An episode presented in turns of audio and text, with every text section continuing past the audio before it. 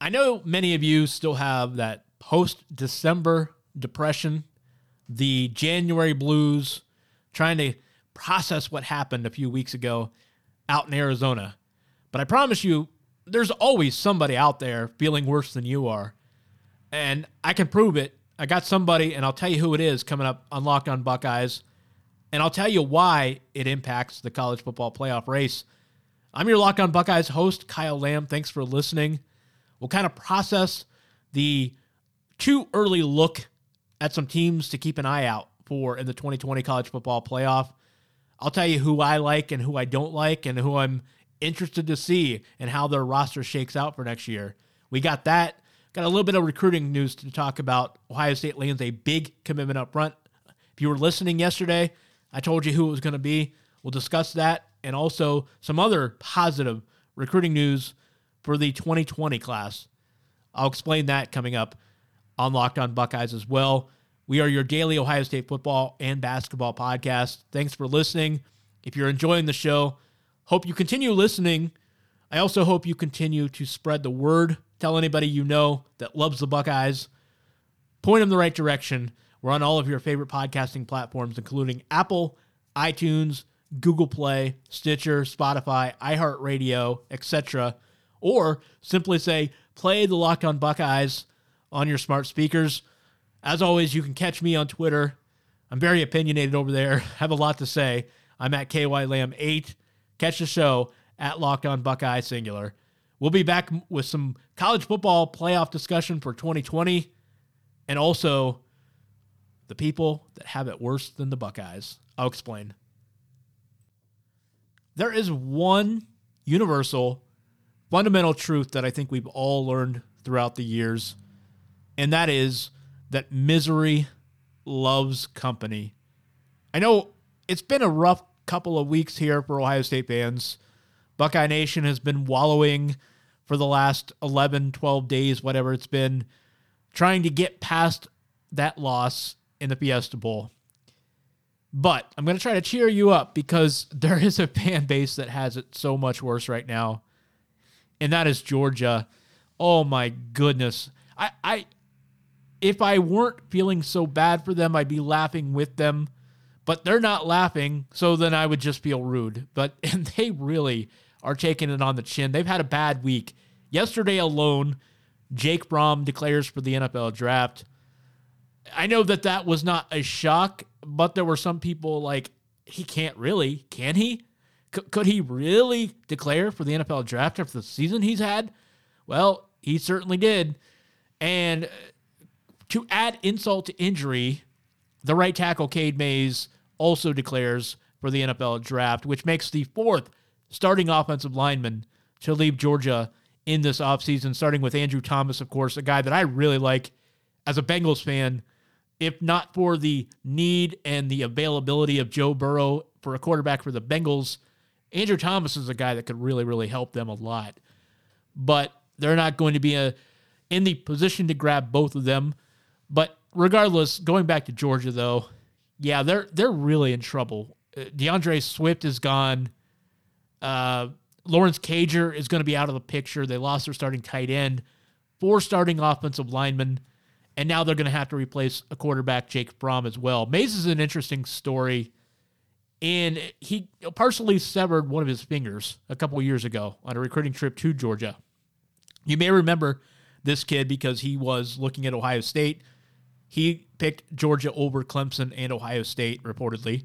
I'm not sure that Ohio State was second. Not that it really matters who was second, but Ohio State, Clemson, both in the picture. So, Mays severs a finger.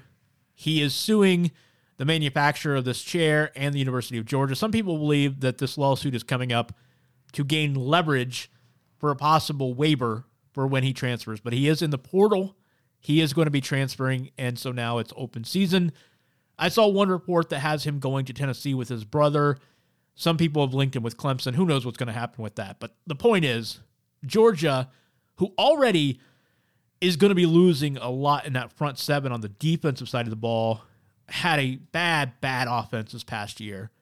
And now they're going to be replacing pretty much the entire offense, including Fromm. This really goes back. If you're an Ohio State fan, this is doubly exciting for Georgia because they screwed the pooch on this so bad. I can go back in time to last season and understand why Kirby Smart did not start Justin Fields. Look, he was a true freshman. Jake Fromm had just led them to the college football playoff championship game. He had a really good year throwing for almost, I, I think he was over 3,000 yards. He was a, a sensational freshman himself.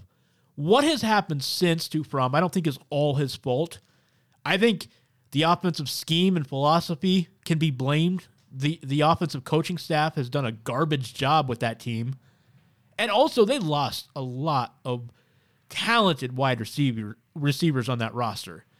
They really did not have anybody that was getting open separation for most of the year. So uh, look, Jake Fromm I don't think is throwing guys open by any means, but he also has to have receivers that are getting open and he just did not have that. But where Georgia went wrong was not with starting Jake Fromm, it was the way they were using Justin Fields if they took Justin Fields seriously and brought him in to get a few plays here, a few plays there, like they did, but actually used him as a serious quarterback option, a passing option, then I don't think Justin Fields leaves. And who, who knows, with all the off-field stuff, there was other things, there were other things that played in that transfer. We all know. And I don't know what exactly prompted him to leave, but I but I also feel like football played a role. I don't know that it was the only thing. I don't even know if that was the primary thing. But I do know this. Georgia really screwed up. If they bring him in as a run pass threat instead of just basically some kind of uh, glorified runner because that's all he was. He was a wildcat quarterback. That's what they used him as. If they brought him in with a guy as a guy with a threat to throw the ball, I think he looks at that situation so much differently. And he's willing to be patient knowing that Jake Fromm may be out of the picture in one more year. And that's what happened. He was out of the picture after this year. And he would have had a chance to win the job this year because with that offense struggling, you you throw him in the mix, he's got a chance to beat out Fromm and, and, and breed some life into that offense that just didn't have it. So Georgia is a train wreck right now. Look, uh, they're talented. They're one of the most talented football rosters in the country. I don't think they're going to fall flat off the face of the football earth. Uh, but, uh, and they're certainly in, look, they're in the picture for Jamie Newman, a grad transfer Wake Forest. They're going to be looking for a grad transfer at quarterback somewhere, whether it's Newman or somewhere else. I don't think they're going to be terrible this year, but they have to replace so much on offense where they weren't good to begin with. You have to look at Kirby Smart now and say, is, is this guy is is he really legit? Is he the guy to lead Georgia? Because 2 years ago there was so much momentum and they had all these 4 and 5 stars on the roster and they still have a lot of 4 and 5 stars. But I'm looking at this program now and, and I'm scratching my head there is a culture problem there, and and I know there's always been the the seedy underbelly, the accusations with what's going on there, how they became so rich in talent overnight. Look, Kirby Smart. I'm not going to accuse them of wrongdoing. Okay, I'm not going to go that far, but I will say this: there's there's not a lot of people that believe Kirby Smart is playing by the rules. They don't believe he's a stand-up citizen. And whether they're cheating or not, uh, there is certainly always going to be that shadow hanging over them. They just recently announced recruiting violations, and uh, you can all point and laugh and, and assume that there's more going on than that. But whether there is or not, that's going to be a shadow that lurks. But they're not utilizing their talent. However, they're getting it offensively, they are wasting a lot of really skilled players it was really a shame to watch them this year because even though they had the issues with the receiving corps, they had a really good offensive line, a really good running game, and they squandered that because they were at times afraid to throw the ball, incapable of throwing the ball, not able to do it consistently. It was just really ugly to watch. So I don't see Georgia being a playoff contender next year. They're they're still going to be talented, but they're going to be young, and I'm not going to see uh, George Pickens came on strong at the in that very last game against Baylor. He played really well, but who's going to be throwing the ball, and do they have any other weapons? I'm just not seeing it right now. I'm interested in Alabama. Ohio State, at the end of the day, I think Ohio State and Clemson are the two teams that I look at on paper going into next year I think you have a really good feeling if all goes as planned, are more than likely going to be college football playoff con- contenders or actually in the playoff when all is said and done. Of course, Clemson has all that offensive talent uh, coming back, or not, I shouldn't say all of it because Higgins and Ross are probably gone, but they still have Trevor Lawrence. That's a big deal. Defensively, I think they're going to be good again probably a little more talented on the defensive side of the ball next year, even though that they lose Isaiah Simmons. I think the bulk of the defense is probably going to be a little bit better because they weren't great up front this year, but but they were young. And so that's going to help them rely a little more on personnel and less on scheme. But Clemson, Ohio State, I think you can pencil in. Of course, don't put anybody in ink at this time of year. It's January 9th. So don't put anybody in ink.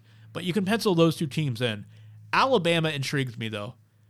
I know everybody is is quick to put Bryce Young in at quarterback. I think Mac Jones is going to be the starting quarterback next year. I don't think they're going to ride a true freshman if they don't need to. That's not really Nick Saban's cup of tea. Tua didn't get in there until at the end of his freshman year. They're not going to put him put in Bryce Young over Mac Jones when Mac Jones has three starts under his belt, has a whole season to learn behind Tua. And I was frankly impressed with Mac Jones. I thought he played pretty well outside of some mistakes that he made against Auburn, a few mistakes he made in the first half against Michigan. I thought he did a pretty good job.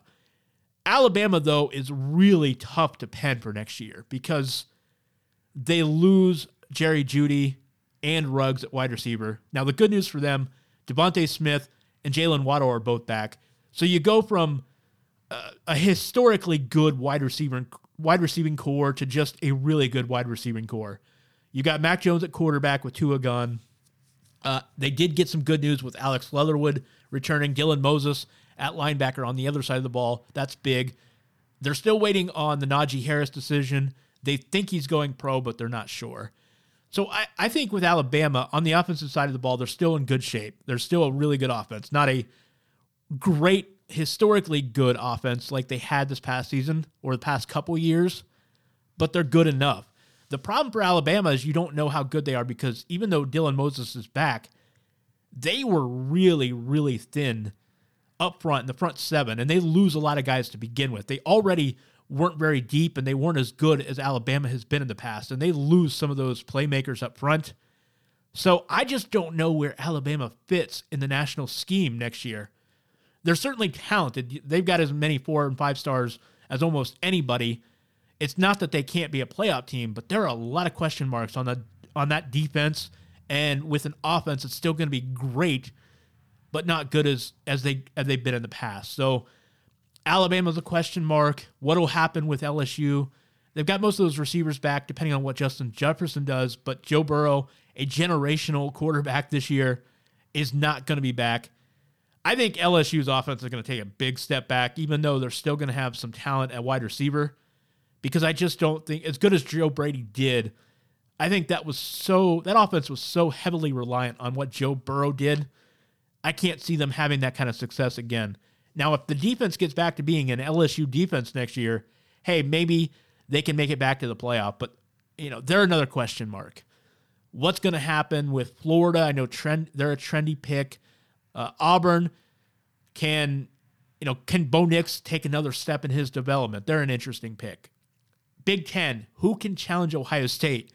Wisconsin is losing its three best playmakers to the NFL draft, Cephus and Jonathan Taylor. And then they just had a receiver with one of their other receivers. So uh, a transfer with one of their other receivers. I'm sorry. Um, Penn State, Michigan, so many wide open teams out there. Oregon, losing most of their offense. They're going to be really good on the defensive side of the ball, but they've got to replace four guys up front. They got to replace Justin Herbert at quarterback. That'll be an interesting game early in the season between Ohio State and Oregon out there in Eugene. man, there's still so much I'm I'm eager to say, eager to see play out over the next couple months. Personnel will obviously kind of take care of itself uh, as we get a, a little bit closer to the NFL draft. But there you have it. I think Ohio State and Clemson are really in good shape when I'm looking at this. And the summary here, the takeaway is that I know a lot of people are frustrated, but Shaun Wade returning, most of that offensive line returning, that really kind of gives you some optimism going into next year because when you look, there are so many uncertain situations, unknowns with a lot of these teams, the Alabamas of the world, the Georgias. A lot of the SEC is really up for grabs next year. So you got to feel a little bit better. Ohio State, I think, is a top two team on paper going into next year. But again, it's January 9th. We're just trying to latch on to something to talk about right now. So, uh, coming up next, some recruiting news. Ohio State gets a commitment and maybe trending towards another recruit. I'll explain in a second. We talk so much, or at least I, I know I do, about the skill talent, the skill positions, and all of the guys that Ohio State has coming in the next several classes. It, it really is ridiculous. It's an embarrassment of riches. The quarterbacks, the receivers, uh, the running backs potentially. I know I know that they're not landing the five star guys that, that everybody would like, but it's still a, a, fair amount of talent on that running back roster the next couple of years. But ultimately, it starts up front, and, sometimes you could argue it ends up front too. You've got to have quarterback and receivers and playmakers, but you've also got to have the offensive line. And Ohio State, they've got the Harry Millers, the Paris Johnsons, the Luke Wyplers, Ben Christman, one of the top tackles in the 2021 class. And now Ohio State has added the top guard in the country in the 2021 class, Donovan Jackson, a 6'4, 300 pounder from Bellaire, Texas. Ohio State is really starting to rack up the talent. They're loading up. It is really coming together. I mentioned yesterday on the show with the commitment of Jaylon Johnson that it was starting to look like the, the pieces were coming together on the defensive side of the ball in the secondary, up front. Of course, you've always got Larry Johnson, at least for the foreseeable future. We don't know how long it'll be until he calls it quits. He's not going to coach until he's 90, I don't think. But for however long he's at Ohio State, it's going to be a formidable front four for, for the Buckeyes. And the linebackers are really shaping up as well. So they're adding positions piece by piece, more talent, more weapons. You really see where things are evolving. And I mentioned the running back. That's really the only thing that maybe has left a little bit to be desired here recently, or one of the few things. I know that depth at the corner position is a little iffy. Not so much talent, but just the depth. They could use a few more good bodies. We'll see what happens with Cam Martinez. He's still in play for Ohio State. Could be a corner, could be a wide receiver. They're not really sure on that. But some other good news with the addition of Donovan Jackson, another piece on that offensive line that you can project in a couple of years, there is now more hope for Jahmyr Gibbs, the running back from Dalton, Georgia. Of course, he is still committed to Georgia Tech, technically. And as crazy as it sounds, he may actually continue to stay committed to Georgia Tech. We'll wait and see on that. But one of the other obstacles that Ohio State had to get around was LSU sniffing around with Jahmyr Gibbs. They were planning on having him on campus here later this month. Ohio State will be having him on campus on the 17th. Well, LSU now apparently will not be getting a visit from Jahmyr Gibbs. You can speculate that has something to do with one of the top running backs in the country, Zachary Evans, who is getting out of his letter of intent from Georgia, which he signed back in December. Now, maybe he ends up at LSU. Maybe he ends up at Texas A&M. Who knows? But you would have to think that they have a really good shot at Evans for that visit to not be materializing. So that puts Ohio State in a great position. I said last week, a couple days ago, for whatever reason, this isn't necessarily inside information. It's just a gut feeling. I think Ohio State has a good shot at Jahmyr Gibbs. I really do. I just think there's something there. I'm not ruling out Georgia Tech. I know Chad Simmons, recruiting analyst on the Rivals Network, also thinks that Florida has a shot for him. I think for whatever reason, I'm just a gut feeling only. That's all it is. I just have a feeling he winds up at Ohio State. And that would be really big for Ohio State because he's not necessarily the five star, can't miss guy. He's not going to tote the rock 25 times a game. That's just not his style. But he's a really big time playmaker, a home run hitter, and he adds a different element of the run game that Ohio State is missing off the current roster. You've got the big time uh, wear you down guy in Master Teague. I think you've got the all purpose back that I think is going to be a thousand yard rusher in the future in Marcus Crowley. And then, of course, adding a Jahmyr Gibbs that gives you a different element to the run game. So that's really all they're missing. We'll see what happens with Gibbs. But this news of him not visiting LSU, while it doesn't completely eliminate the Tigers from the race, it's definitely big news for the Buckeyes and their chances to land a, a, a guy that they, I think they really need. I have a lot of confidence in those running backs I mentioned. Steele Chambers is another guy, Miyan Williams, of course, who signed with the Buckeyes. I have confidence that those guys are going to be good backs. But Gibbs just gives them something that they don't have on the roster. And that's why I think he's a really important recruit going forward. So, more good news for the Buckeyes. Another big time commitment up front. Possibly good news coming with the Gibbs situation, as this is certainly a positive step in the right direction. Who knows how that's going to finish, but that gets them closer in the Gibbs race. So we'll follow that, of course, and any other recruiting story that pops up that's worth mentioning the rest of the month as we head towards the second signing day coming up in early February. We'll keep our eyes out on that. That's going to do it for Locked On Buckeyes. Thanks for listening again, your daily Ohio State football and basketball podcast. Please continue to spread the word, tell friends and family members rate and and give us some feedback too if you like what you hear. Or if you don't if there's something you would like to hear that we don't do on Locked On Buckeyes please let me know. But make sure you find us on all of your favorite platforms. We're on apple itunes google play stitcher spotify etc etc iheartradio can't leave that one out. That's a big one. Follow me on twitter at kylam8 follow the show at Locked On Buckeye. You can email me any advertising or marketing uh, questions uh, if you're interested in sponsoring us, hit me up at lockedonbuckeyes at gmail.com. That's going to do it for me. Have a great day, everybody.